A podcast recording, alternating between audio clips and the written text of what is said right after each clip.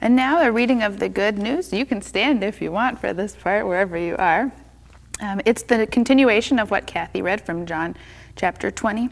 The belief trilogy reaches its climax with Jesus' words to Thomas and then concludes with verse 31, a mix of encouragement and challenge to all who are blessed to hear the good news. This is the Holy Gospel according to John, the 20th chapter. Glory to you, O Lord. A week later, Jesus' disciples were still shut in the house, and Thomas was with them. Although the doors were shut, Jesus came and stood among them and said, Peace be with you. He said to Thomas, Put your finger here and see my hands. Reach out your hand and put it in my side. Do not doubt, but believe. Thomas answered him, My Lord and my God. Jesus said to him, Have you believed because you have seen me? Blessed are those who have not seen and yet have come to believe. Now, Jesus did many other signs in the presence of his disciples, which are not written in this book, but these are written so that you may come to believe that Jesus is the Messiah, the Son of God, and that through believing you may have life in his name. This is the gospel of the Lord. Praise to you, O Christ. Ah, that's a great story, isn't it? Ah, it's a beautiful story. It is a story about grace, and it is a story about growth. And that makes for a kind of interesting interplay because those two ideas, grace and growth, they're uh, kind of contradictory a little bit. So let's start with grace. Grace is this crazy idea that at its core, our faith isn't anything we do at all, but is something God does for us. Um, it's something that we can't get, we can only be given. Um, and it's something that um, we can't deserve or earn or bring about any more than we can like deserve the taste of fresh raspberries or earn somebody's love or bring about our own birth grace uh, it's those moments that you just can't help yourself you laugh in amazement and cry with relief and shake your head in wonder, bow your head in gratitude uh, for something that comes to us from completely beyond ourselves. Grace is gift and grace is miracle. And there is a lot of grace in this story. Because this story, when it happens, this is just a few days after those disciples watched as Jesus was arrested, tried, and killed. They were there. They saw when he died. They saw his body be taken down. They were there when the powers that be murdered their hope. And now, when we get to the start of this story, that was Friday. Now it's Sunday, still Easter Sunday, but evening of that day. So they know that the tomb is empty, but they don't know what it means. They don't know if this is an ending or a beginning. They don't know where his body is. They don't know if the authorities are coming for them next, and they are afraid, so they lock themselves up in these rooms, and that is where Jesus meets them, right? Jesus blows right through walls and locks and fear. He comes right to them. They don't go out and find him. He comes to them and he brushes past all of their shame about what they've done. Doesn't even mention all of the ways that they failed him in those last few days. Blows right past all of their shame about what they've done, right past all of their fear about what's going to happen to them, meets them right there where they are. And you know what? Jesus does that same thing for us too, comes right to where we are to be with us. And that is grace. Thank God.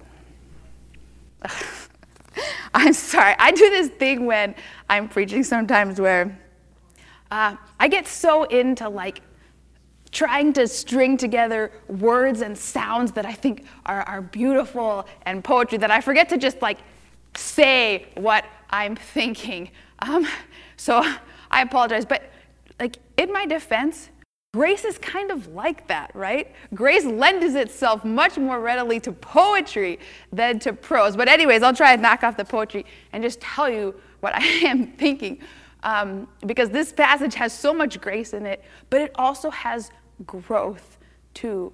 And um, if grace is this idea that it's not about what we do, it's about what God does, then growth is kind of the opposite, right? Growth is this idea that God longs to radically reshape our lives and longs for us to radically reshape our world. And that's pretty different than grace, but somehow both of these things are true grace and growth. And not only are they both true, but they're both like at the core of what it means for us to be people of Jesus, how we're called to live. So think about, I mean, in this story, the, the growth part, I, I think that's mostly what we see in Thomas, right? Because, man, poor Thomas, he gets a lot of flack, doubting Thomas, but he's actually the one in the story who, with Jesus' help, is able to change and is able to grow. Um, think of those disciples, right? Like they have this incredible experience. They get to see the risen Jesus appear before them, and they receive his peace and they receive his spirit, and he sends them out to continue the work that he started. Can you even imagine what an incredible experience that must have been? What it would have been like to be in that room? But But then, eight days after Jesus sends them out, where are they? They're all still up there locked in the same room. It's like no wonder Thomas doesn't believe them when they say they've seen the risen Lord. They haven't changed at all. They're still doing the exact same things. Although, to be fair to them, eight days locked in a room doesn't sound quite as dramatic anymore as that maybe would have sounded to us a year ago. Eight days in your home, pff, that is nothing.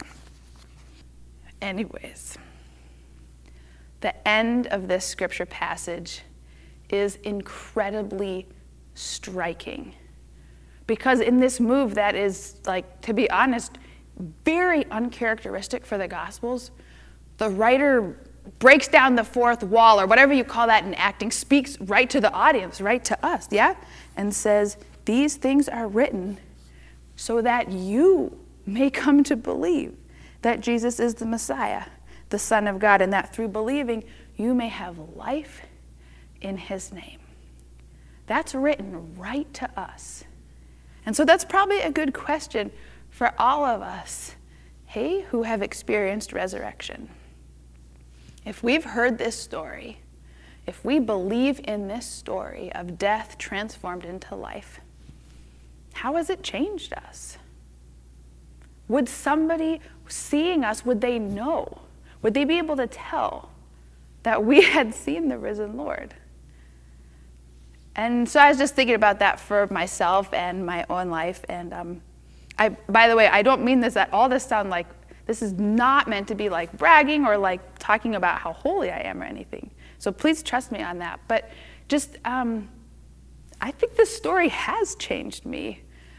Um, and, uh, and I'm really grateful for that, uh, especially now, so grateful for our faith and its stories of hope. And um, I, yeah, it has changed me, and, and I hope that it will continue to change me every day, right? That's, that's all of our hopes. Because for sure, this story makes me like an eternal optimist, which maybe I was that way already, but it gives me this promise to cling to, um, especially when things are hard. Um, to know that the end of the story is a good one. The end of the story is going to be a good one if we're not there yet. And so, especially if stuff's really dark and heavy, that like keeps me from despair um, to trust that for all of us, even death, that is not the end of our story.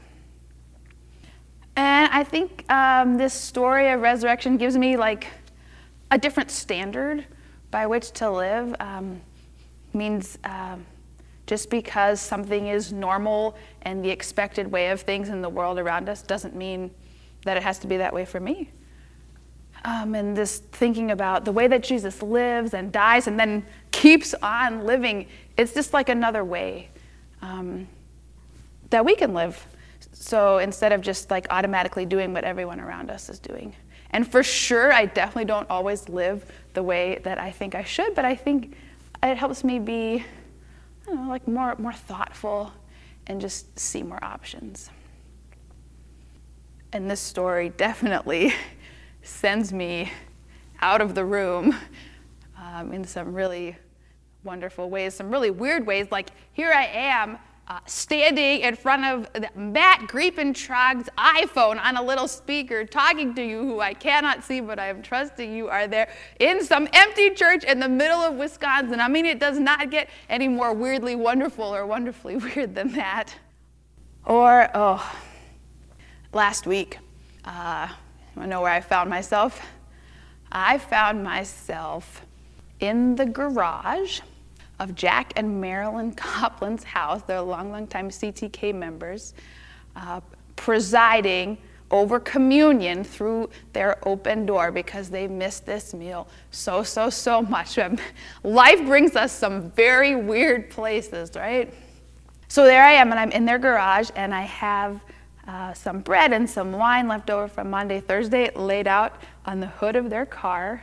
Um, and we're, we're really far apart, but you know, across the garage and through the open door, they were there um, with some crackers and with, uh, I don't know what those are, like little sherry dessert wine glasses, little tiny cups for communion. And so we, I mean, what a funny place to find yourself in, what a funny situation.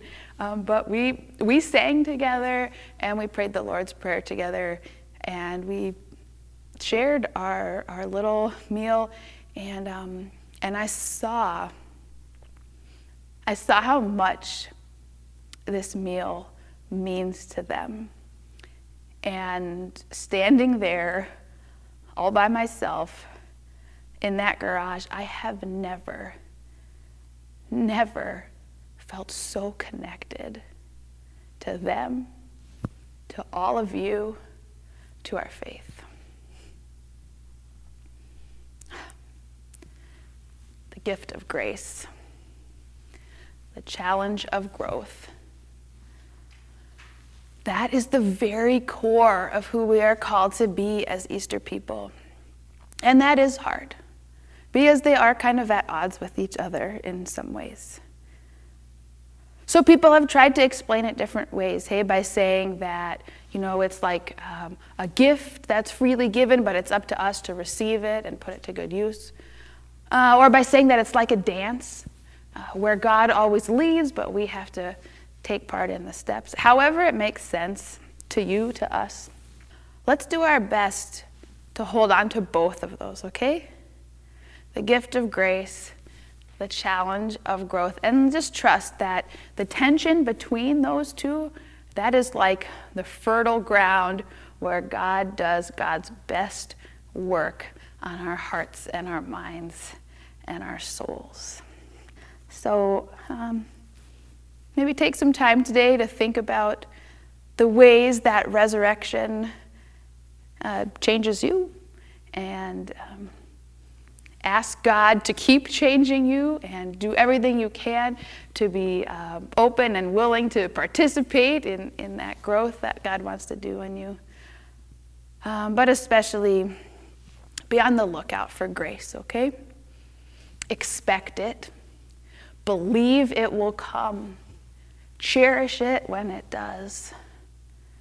And then, last of all, whatever literal or metaphorical room you are in right now, may you experience Jesus coming there to be right by your side. And may he grant all of us his peace. Amen.